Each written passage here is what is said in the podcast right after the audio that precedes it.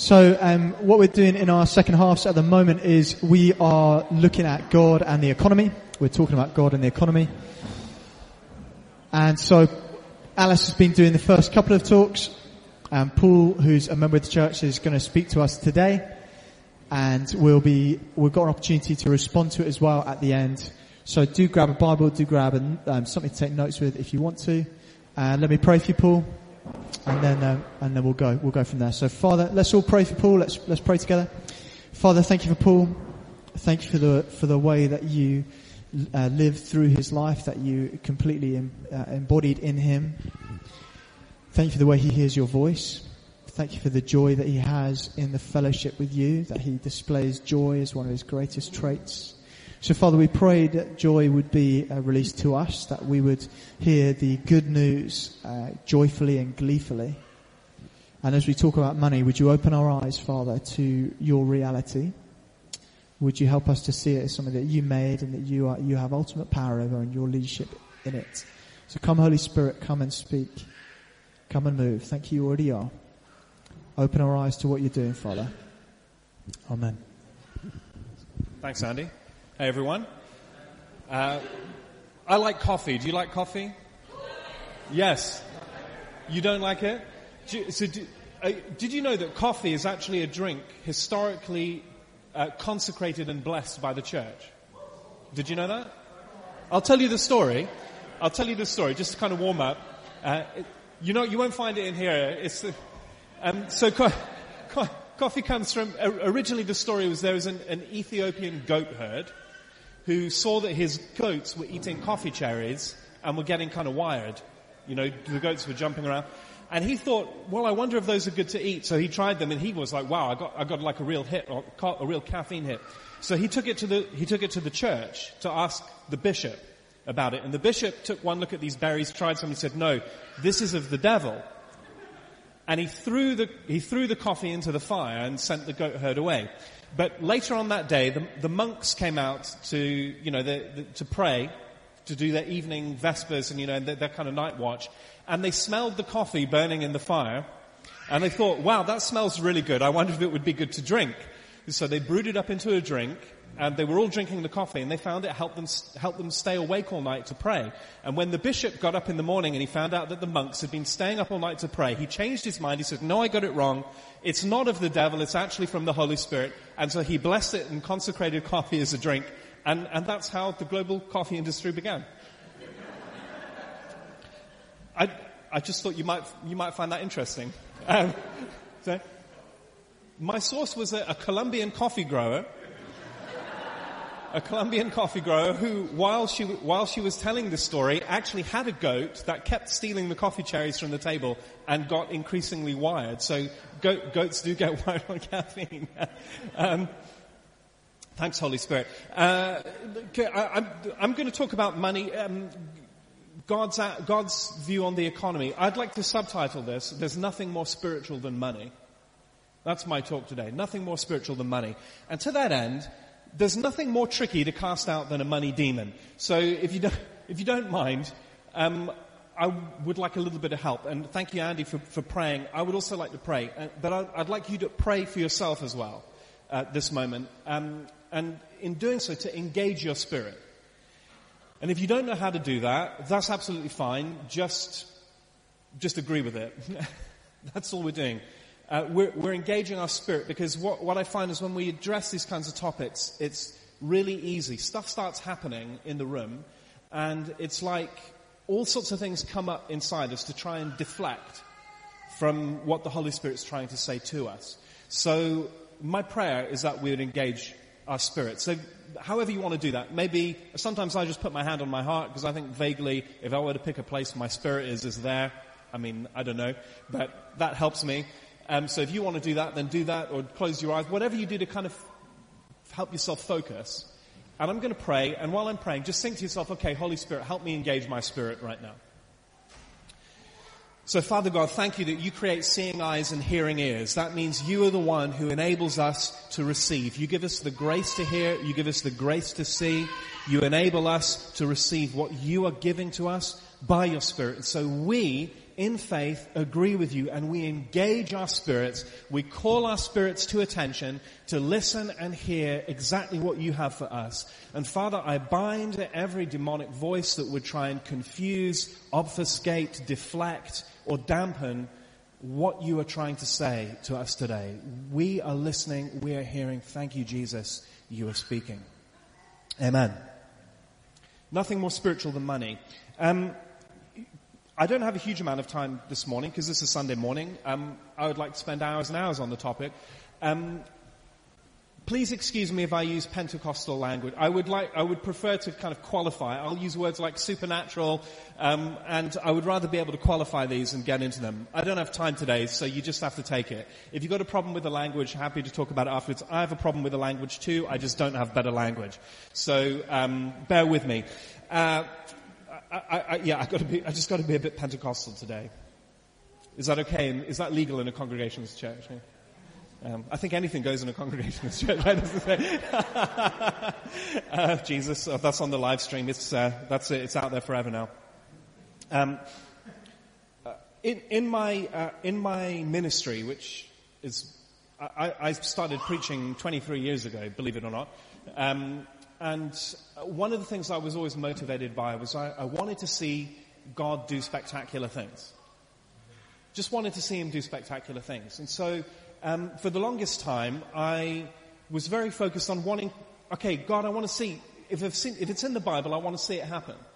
If, some, if there's a healing, if there's some kind of miraculous thing, you know, I would like to see it. I, I, I want to experience it and I want to share it with others. And so that, that motivated a lot of it, it didn't drive the ministry for me, but it was always a thread. I wanted to say, okay, if, if I've seen something happen, I want to see something greater. God, there's always more. Right? There's always more. And a, a friend of mine once said, to say there is more is not to undermine the cross, it is to mine the cross.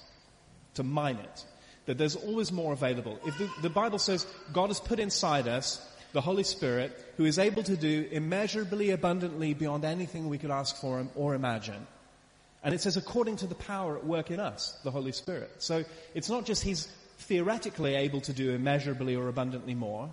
It's He's able to do immeasurably abundantly more according to what He has already put inside us in His Spirit. And, I mean, if I could be really simple about it, if God took the time and effort to put the power to do immeasurably or abundantly more than we could ask for or imagine in us, it must be because He wants to do immeasurably or abundantly more than what we could ask for or imagine. This, it's quite straightforward in that, in that sense. Of course, none of us really believe it. Um, and that's okay. Uh, you know, none of us know how to pray either. The Bible says that too. Romans 8, you don't know how to pray. So, great. If you feel like you don't know how to pray, congratulations, you've reached a new level of spiritual maturity. Actually realizing you don't know anything. I saw down there, there's a, little Bible called the Beginner's Bible. I thought every Bible's a beginner's Bible. You know. um, there's no such thing as an expert's Bible. Uh, so with that, with that in mind, um, immeasurably or abundantly more. So just work with me on that one, and we're, then we're going to dive into the story of the feeding of the 5,000. And I've got a few thoughts that have been coming to mind for me over the last couple of weeks as I've been mulling this over and, and praying about what I was going to say today. So immeasurably abundantly more than you can ask for or imagine. So we'll just work with those. What can you ask for and what can you imagine? The apostle Paul is trying to tell us, just get, get an idea in your mind of what seems like something you could imagine God could do, or would do, or would want to do, and what you might dare to ask him to do. Get, get that kind of benchmark in your mind, get a, visualize it, and now basically add another couple of zeros to the end. That's sort of what he's saying. He's, God is able to do, he, he, even makes up a word, you know, in the Greek, immeasurably abundantly. The, there is no other instance of this word. He, he has to stick a whole bunch of superlatives together in order to create something. To tr- he's trying to say God is able, according to what He has put inside you, to do so much more than you could mentally conceive. Your mind is not able to contain or conceive what God can do and wants to do in you and through you. By the power of the Holy Spirit who's living in you, in union with you we can't process this stuff with a natural mind. It, that's why I prayed at the start. It, it's easy for the demonic, whatever that is, and I, I don't even know, I just know it's real, but what, but it's easy for the demonic to deflect. It's like it bounces off kind of like a hard ground. Ground that's very hard doesn't absorb water, it sort of sits on the surface. It's a little bit like that with our minds a lot of the time.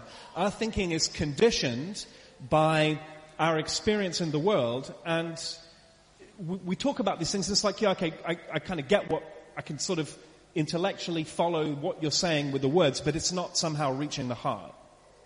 But what the Holy Spirit is doing is turning the lights on on the inside and breaking through from the inside out. This is what Jesus is wanting to do in us. It's what He is doing in us. And so when we prayed the way that we did to engage our spirits, it's kind of saying, alright, Jesus, I'm agreeing with you doing that. You have to you have to work this from the inside out. This isn't something that we in our rational, natural minds can grasp. It's only something that can be graced within us and upon us by the Holy Spirit. Now there's a couple of good conclusions from that. One is it doesn't depend on you. You can't apprehend the Holy Spirit. Uh, the um, Father George Macari is a Coptic monk in Bristol. Maybe some of you guys know him. Egyptian monk. He said to me once, you can never apprehend the Holy Spirit. You can't get the Holy Spirit and put the Holy Spirit in a box or get him to do what you want. You can never apprehend him outside of yourself. You're only going to locate the Holy Spirit in you as he turns the lights on. So, immeasurably abundantly beyond anything we could ask or imagine. We could just take that one and camp there for a while, say, Holy Spirit, help! You need to undo, loosen the bolts of my mind because I'm too tightly wound. I need to be unwound, undone. Most of what the Holy Spirit's doing is actually undoing rather than doing, in fact. Undoing all of the complex web of confusion that we have inherited or, or contributed to, constructed in our views of the world. Jesus does that, of course, by throwing hand grenades in the room a lot of the time. Um, so, you know, those of you who've heard me speak before know I, have talked about that. Um, but when we come to the subject of money, the reason I was kind of talking about wanting to see miraculous things is my experience has been two things have more uh, devastating impact on the moving of the Holy Spirit and our participation in that, in our seeing wonderful things happen. Two things, in my experience, have the most devastating impact. One is breakdown in relationship. It's disunity and breakdown between teams and believers.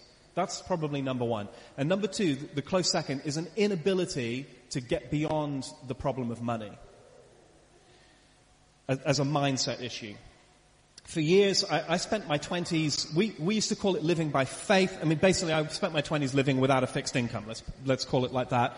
Living without a fixed income and trusting God to bring in the finance. And He did. And I was fine. Um, you know, I was taken care of by the Holy Spirit. But I realized at a certain point there are all these people I know in ministry who all have the same problem, and it's with money. And they all say the same thing, I'm not very good with money. There are other people who are gifted with money. I'm good with ministry. I'm not good with money. I've heard that so often, and I said words to that effect myself. And one day I thought to myself, well, no, nobody seems to be any good with money, and, and the, the problem with money seems to be defeating all these amazing endeavors around the country that I know of. Somebody needs to figure this out and needs to get, get a little bit better at it so we can get some kind of a breakthrough. And from that moment, I, I, I really set my face towards, okay, Holy Spirit, I need you to break me out of the constraints of my thinking around money, material fi- material wealth, finance, whatever, however we, we classify it. I need to get broken out of that because we, we need to see that breakthrough uh, for, for us in the church. And uh, so I, I think I got really excited when a few weeks ago uh, Alice started up this topic. Really, really excited. And I was also really excited she preached the same message twice. And if you haven't heard it yet, go and listen to it. And if you've heard it twice, go listen to it a third time. Um, because we have to keep listening to this stuff, I know how sticky this wicket is. how difficult it is to dislodge the thinking on money. We need to spend a long time on it. It doesn't come quickly. Uh, the kingdom never really comes quickly, actually. It comes here a little, there a little, line on line. It's just in, in increments. And then That's what's happening behind the scenes and then amazing stuff suddenly happens, but it's not really a suddenly, it's part of a very long, slow process, an incremental process. So I, I said to Alice, please can we spend more time on this in just a couple of weeks? Um, if we as a church, I'm convinced, if we as a church really commit to engaging with the subject and allowing the Holy Spirit to upgrade us in it, it will release and unlock everything else. I do, I do really believe that. Nothing is more spiritual than money. Jesus talked about money as a person. He gave it a name. He called it mammon, and that's not the name of a demon because he says you can be faithful with it or unfaithful with it. And Jesus never asked anyone to be faithful with a demon, right? So, but he talked about it as a, as a person, and anyone who has engaged with money on any level knows that it does not behave like a thing. Money doesn't behave like a thing, not like an inanimate object. It behaves like it has a personality. It has an entity to it, and you can kind of interact with it in a personal way. It's very, very, very strange. But I can only tell you that that has 100% been my experience. Money is a very strange thing. And I could go into some deep dives as to why I think that's the case. Don't have the time. Very happy to discuss it with anyone who's also that way inclined. But all I can say is it, you, you have to think of money like a person, not like a thing. Jesus thought of money like a person. And one of the other things I've noticed about it is what is going on inside me is more significant than what's going on outside of me in terms of what's happening with money. By that I mean, we all know that there are very real financial issues and circumstances and there are balance sheets and all these things. These are real. But what I noticed is, as my heart began to get freed by the Holy Spirit on the subject of money, before anything had changed in my external circumstances, it changed in my internal world. And then what followed was the external world began to reshape around what God had done, had done in me something happened on the inside. It's like, oh, I've been freed in my thinking. Now suddenly things are changing in, in the physical world. And I can't explain to you why just this is the reality of it. It's like a, it's like having a personal relationship with money. Um, it's like, okay, my heart has got healed in that relationship. Now the relationship has improved. I was in a dysfunctional relationship with this person and things weren't working well. We did some work, we got it sorted out, now suddenly everything's working better. Just the way that it is. It's spiritual. Um, ask Holy Spirit to help you get it. I mean, I, and I, as I said, we're all beginners. I'm not an expert here. Let me show you something from the feeding of the 5,000. That tree is covering up my clock, but I've got a few minutes left at least. Um, feeding of the 5,000, only miracle present in all four Gospels pretty significant miracle. You get a slightly different angle from everyone. I want to paraphrase a little bit from the synoptic gospels, Matthew, Mark, and Luke, and then I want to go into some specific points from John, uh, because John highlights what I'm really trying to say here. So in the, the story of the feeding of the 5,000, it begins, John the Baptist gets beheaded. Jesus' close friend and cousin, he gets beheaded by Herod, and then it says Jesus wants to go, he wants to re- go away to a, a solitary place. He wants to withdraw from the, the crowds and go and spend some time first with his disciples and then with God. And he does that, but what happens is the people figure out where he is and they follow him. So think about Jesus here for a moment. His very close friend has just been killed. He's wanting to go and deal with the grief of that and process it with his father. So, he, and put, people are putting a lot of demand on him. He withdraws to do it, but he doesn't get to do that. So he's already at this pla- in this place of having expended a lot of emotional and spiritual energy. Now he's withdrawing to recharge and spend some time with his, his disciples, but then people come and put more of a demand on him. So he's in the stretch zone. Jesus is in the stretch zone. And it says when they came, he heals a whole bunch of people, and then he ends up spending the whole day preaching and teaching. So he's already tired. He already wants to get away. Then the people arrive. It says he's moved with compassion. He heals them and then he starts teaching and he spends the whole day with them. And you, you can imagine he's, te- he's teaching the whole day. It's like eight, ten hours non-stop. He doesn't get a break. He's not stopping to eat. He's not stopping to drink. Everybody's exhausted. And then it comes to the end of the, the end of the day, and then he does the miracle of the feeding of the 5,000. After that, in Matthew's gospel especially gives the most detail. It's interesting, right after the feeding of the 5,000 is then the miracle of the walking on water, and then after the miracle of the walking on water, then Jesus' ministry goes, it gets upgraded. The amount of healing that he sees now exponentially increases. There's like an inflection point in the miracle of the feeding of the 5,000 if, if you study it out. And this kind of corresponds with what I was saying about if we crack this issue of money, and here the feeding of the 5,000 is related to money, but also material needs being satisfied. So food, you need money to buy food or something. Right? So it's, it's all the same mix. Money, food, heating, whatever. This is the stuff that we need uh, from, in economic terms in order to survive, and in order to do anything. So th- this inflection point happens. I think it's interesting it happens when Jesus himself is in need. He's hungry.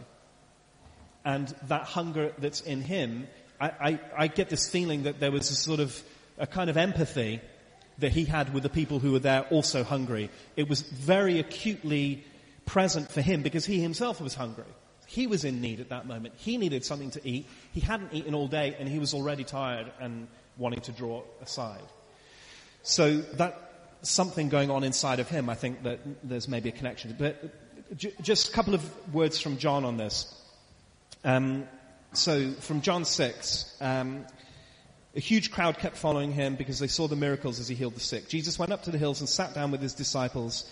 He saw a great crowd and looking for him and turning to Philip, he said, Philip, where can we buy bread to feed all these people? He was testing Philip for he already knew what he was going to do. A couple of points of backstory. Uh, Philip is one of the first disciples to get called in John. He's one of the first to recognize Jesus as the Messiah. But the synoptics tell us that this miracle took place in the region of Bethsaida, which is Philip's hometown. So where this miracle takes place is Philip's hometown, pretty much, or the hills around his hometown. So the people who would have been there is, it's Philip's relatives. It's his friends, his family, people who he knows. Not all of them, because there's a lot, but, but these, these are his people. This is his patch. So I think this is one of the reasons Jesus spoke to Philip. Why did he turn to Philip as opposed to someone else? This is Philip's patch. And he asks him a question, where can we buy bread? And Philip says it would take a small fortune. He actually says about, about 20 grand. So you, it's, it's going to take more than six months of working full time to pay for enough food for these people. So, if we think about it, the response is about money and it's about effort. Jesus says, where, where can we get money to buy this? And Philip's like, well, I don't know, if you've got, I've got nine months, I could go, go work on it. So he immediately, his immediate response is he thinks about it in terms of amounts. What amount of money do we need? And he thinks about it in terms of what effort do what would I need to put in in order to get that amount? How much work would I need to put in in order to secure it? Notice that's not Jesus' question. Jesus asks an open question, where can we get the money? Where can we buy it? Like where? Where does something like this come from? And Philip's response to the where is my effort and my accounting. That's his response. Then Andrew said, well here's a young boy with five loaves and fish, but what good is that with the crowd? And then, you know the story, Jesus takes it, he blesses it, and, and it multiplies. Um, another little uh, highlight here, he says, um, uh, they, he, they all ate until they were full. Or another translation says, um, he, he, gave them to all as much as they wanted. So it wasn't a case of, well, every, everybody gets a small amount. It was, well, how, however much do you want? You know, people, uh, people have different calor- calorific needs, right? Some people are going to need 2,000 calories a day, some people 1,500, some people 3,000, you know. He gave them as much as they wanted. There wasn't a sense of, well, okay, that's, this, that's enough for you. It's like, you want more, eat more. Philip, by the way, is, he, in the end of John, he also asks this question, Jesus, would you just show us the Father and it will be enough for us? And Jesus says to him, have you not figured it out yet, Philip? If you've seen me, you have seen the Father. This is where he has this conversation. Uh, my face is the face of the Father. Philip thought, well, nobody could see the Father's face and live. And Jesus is like, but you've been staring at the face of the Father all this time. And not only does that mean you live, but it means you have life in all of its fullness. This is his grenade. He's grenading the room all the time. The problem that Philip had here was that when Jesus asked him the question, his point of reference was his own internal template around what is financially possible and what is financially reasonable. And all of us have this internal template. We inherit it from our families, from our cultures, and the template is a very simple one. It, there's, a, there's a grade, a scale, and there's a line in the middle of the scale, a very narrow band, and above that band is called too much, and below that band is called not enough. Here's too much, here's not enough. We all have it. For some people it's like, well, it's, it would be too much for me to have a car. I don't need it. That's, that's extravagant. For someone else, it would be, it's not enough for me to only have one car. We require two in the family. For someone, it's, it's, uh, it's too much for me to uh, go on holiday abroad. For another, it's, um, it's, it's an extravagance for me to go on holiday where I'm, I'm not in my friend's broken down caravan and I, it only costs me 15 pounds for the week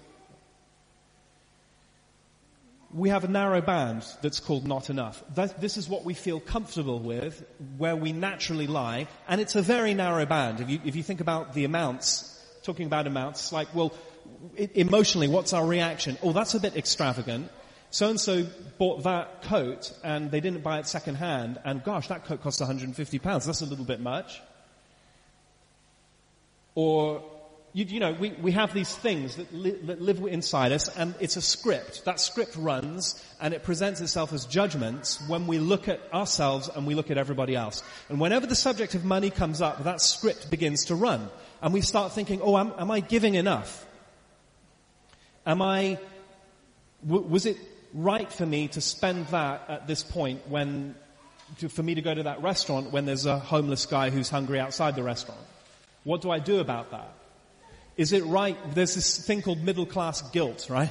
Um, you turn on the television and you see all kinds of issues that are happening in the world. It's like, well, is, is it, is it right for me to turn on the heating when other people can't afford to turn on the heating? Is it right for me to be putting any gas in the car when climate change? You know, whatever. With these scripts, what is too much, what is not enough? Of course, you would never, probably never say, oh, it's a, it's an extravagance to actually afford food to give to my children. You're probably not going to say that. But then there are people in the world for whom it's like, well, actually, it would be extravagant for me to eat that when I could give it to my children or to my, mm, you know, neighbors or something. Uh, and, and people who live very much in that, that mentality of what's at their own expense, having to give to others. I, I have to look after everybody else's needs and not my own. There's this mentality too. All, all, all, of this is to say is we have a script, and in this script we have this narrow band of what we consider to be acceptable or reasonable, and above that is too much, below that is not enough. And we judge. We judge ourselves, we judge others. Philip's got this going on. He has in mind what's too much, what's not enough. And Jesus asked him a question that's to blow that judgment apart, because the thing is, that judgment is based on worldly things. It's not based on a knowledge of God. And this is what I believe he wants to liberate, liberate us into. Um, you see, Alice started God, by saying God loves a cheerful giver. What, what's cheerfulness got to do with it? When there is a need out there, what does it matter whether or not you're cheerful? Because it's about facts, it's about quantities, and it's about amounts. What does it matter that it's cheerful? Well, it matters a lot because the thing is, I don't know if you realize this, but God can materialize gold bars out of thin air. Did you realize that? Because he did. when he created the world, he materialized gold bars out of thin air. I don't know if you realize this, but the difference between a hundred pounds and a thousand pounds is just a zero to God. It's just a question of zeros. To us, those zeros, those nothings, mean an awful lot because we've been so calibrated to think about it in worldly terms. How, what's Jesus' terms? He says to Peter, oh, they want us to pay the temple tax? Well, frankly, they don't have a right to ask us to pay it. but you know what? Let's not offend them. Go catch a fish, you'll find some gold in it. This, that's Jesus' response. You see, the question of where can we buy all of this food for Jesus is not a question of economics. It's not like what's going on in the world around us and can we, can we measure and account well in order to manage it. That's all good. Do, do it. Get good at accounting. It's an important thing. But the bottom line is for him, it's like, where, where can I get it? He says, I know where I can get it because heaven's storehouses are always full. Where did that bread and fish come from? It didn't come from that basket. There was only five loaves and two fish. How did it turn into like 20,000 loaves and fish? Where did that come from? It, it, it came out of heaven's storehouse. Immeasurably abundantly beyond anything we could ask for or imagine according to the power that's at work within us. Well, that's the power at work in Jesus as well. That's what he drew, he drew from that. It's like, I'm just going to w- withdraw from this storehouse to feed these people. He didn't look at it and say, we need to come up with all of these great plans for how we're going to do it. And again, do that. Make the plans. It's fantastic. But at a certain point, your plans will break down. There is a, a, a place we get to when our plans cannot accommodate the extent of the need. And at a certain point, you realize I'm at the end. I can't actually engineer a better outcome than what I've got. And, and again, that's different according to our capabilities. For some of us, we're used to handling very big budgets. Other, others of us are just not. My experience is when you get around people who are dealing with really extreme budgets, they tend to get very strange. They get funny. Most of us are not, are not well equipped. I don't think really hardly any of us are equipped to handle significant wealth because it's not sorted out in our hearts. And in the church, we normally have a double problem. One is either money's not talked about at all, or when it's talked about, it's, it's framed with this worldly mentality. Either it's framed in, in terms of extravagance and lack, so you get the kind of prosperity gospel, which is, the problem with the prosperity gospel is not that God wants to bless you, because He does. The problem with the prosperity gospel is it's transactional. It makes it about, well, I do these things and therefore God's going to bless me. It's like, look, God already gave you His Son. The Bible says, how will He not also along with Him give you everything else? your problem is you think you can still trade with God. You can't trade with Him.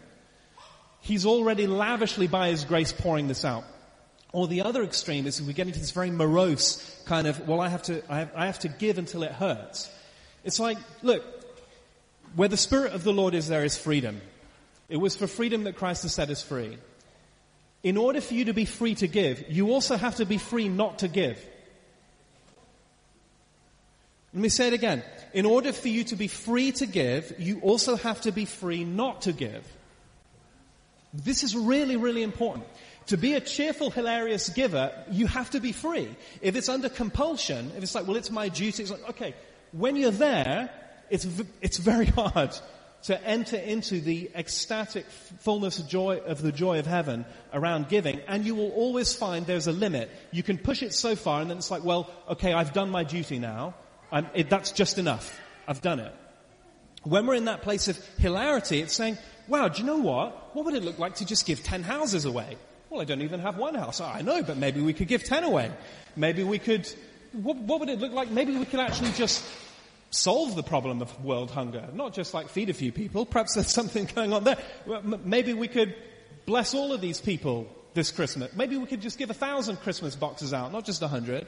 I've got a friend in, in Pakistan and he's doing this right now, try, trying to fundraise for 50 families, Christmas boxes. And so far we've fundraised enough for about two thirds of that. And I said to him, look, whether or not the money comes in, you give it out to all those people. Because it's not coming from the money, it's coming from your Father in heaven. He can multiply it.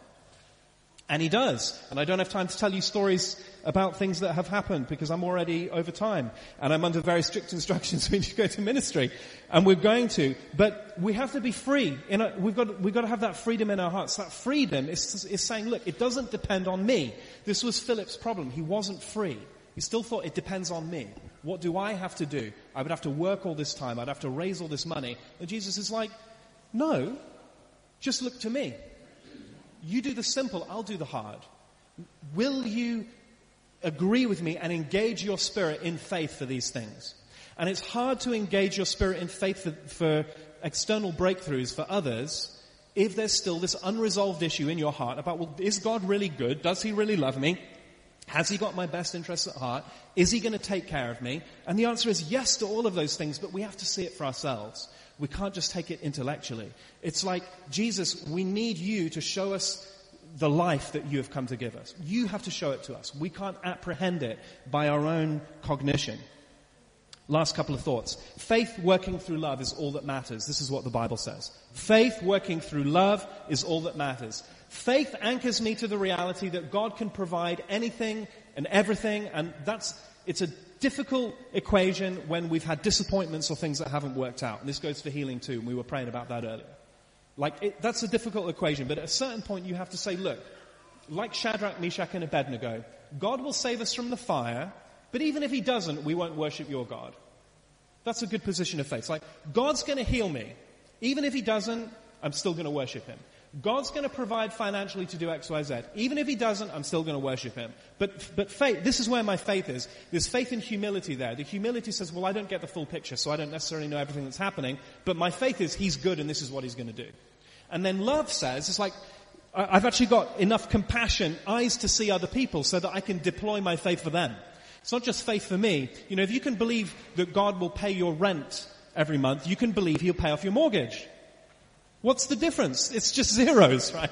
It's equally small to you, it's equally big to him. And if you can believe that God could pay off your mortgage, maybe he could pay off your friend's mortgage. Maybe he could pay off the mortgage for the, the guys in the street, you know. Whatever. This is how we can grow in faith. When we as a community begin to get on that train, the miracles that begin to happen, the excitement that begins to happen, it becomes contagious in a community. And then it's not long before other things happen too, like we saw in Jesus' ministry, suddenly there's the walking on the water. Suddenly there's this explosion of healing because something happened around material wealth. Thank you, Lord. I don't have time to talk about Marxism. Come talk to me about it. I'll give you, I'll give you just a headline. Marxism is the biggest Protestant heresy to ever have emerged.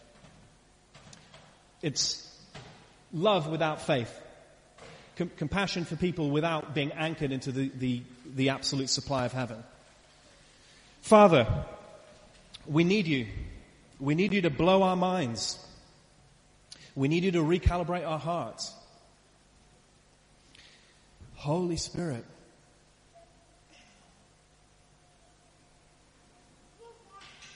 Just Andy's going to come and play. Um, we want to make some room for people to pray for each other. So uh, maybe I could just invite you to stand. I, I, hate people asking me to stand doing a yo-yo thing. If you want to stay sitting down, sit down. But if you would like to stand, please stand. Um, nobody wants to. That's cool. We're going to pray. I'm going to stay standing for the live stream.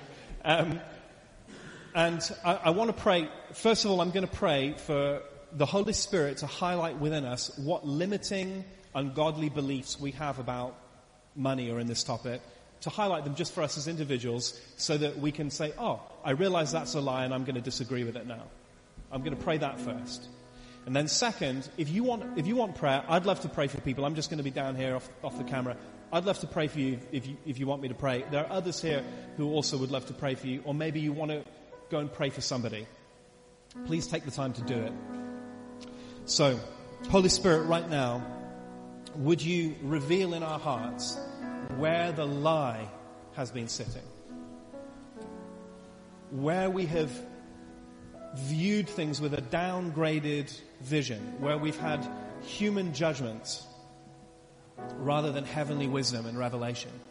Where we've had fears, maybe fears that we've inherited generationally, from generation after generation where it's never been enough where that script has been running, that anxiety. Thank you, Holy Spirit, that where the Spirit of the Lord is, there is freedom. And right now I speak to those fears and I say the perfect love of the Holy Spirit cast out those fears now.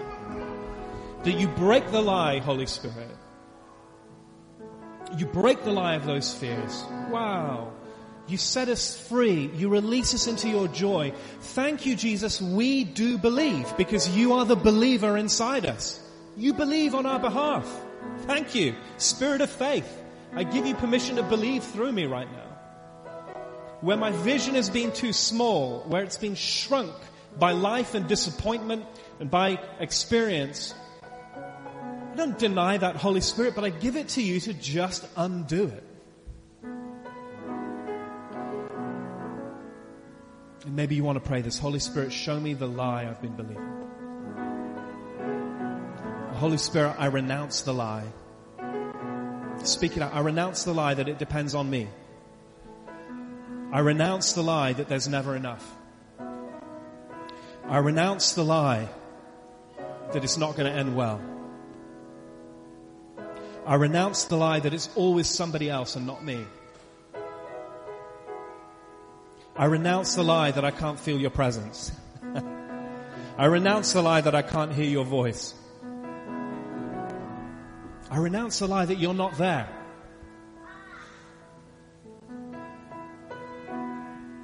And Jesus, what's your truth? Come and teach me. Show me what you need me to see. Lead me into your rest.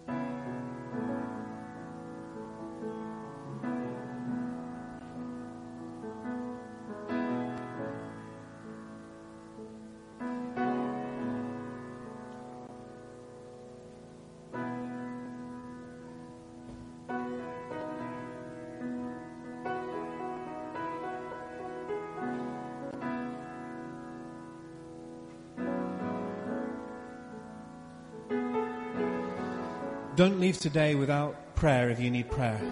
There's, I, I don't know, maybe, maybe today something is just going to break for you that's never broken before. You're going to cross over a line like never before. Holy Spirit, let that be the case. Father, for us as a community, when there's so much need, thank you that you're connecting us with heaven's resources. You've seated us in union with you.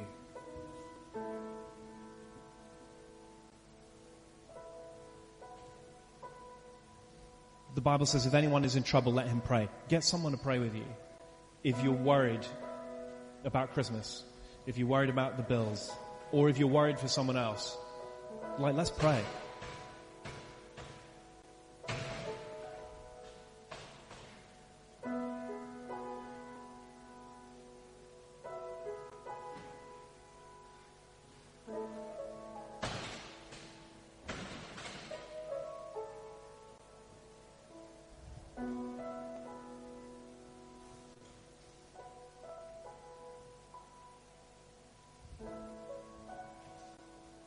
Father God, as we move forward, I thank you that you are leading us into the life that Jesus has for us. Life that is in all of its fullness.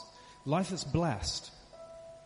And that life is able to be even more of a blessing to others. And thank you that that doesn't come actually at our expense. It comes at the expense of your son who gave us his flesh to eat and his blood to drink. So Jesus, we leave room for you to do in us what you've come to do. And I pray that as we move on from this year into 2024, 2023 even, so prophets go too far in the future, um, 2023, uh, that we would see your miraculous blessing in our community and that it would vitalize and energize joy and faith, and that that would become contagious and something that others could be welcomed into and they could catch. And I pray for all the plans and the efforts that are going on from here, all the initiatives, that they would have your, your wisdom and your gracing on them, that they would be successful. Commit whatever you do to the Lord and your plans will succeed. In Jesus' name. I'm still going to be here if anyone wants prayer. Don't go without someone praying for you. Thanks. Should we just thank Paul? Just thank Paul for his message. Thank you, Paul. Yeah. Yep. You always leave me in trouble, Paul, because I've got so much to think about. Oh, very good. Thank you so much.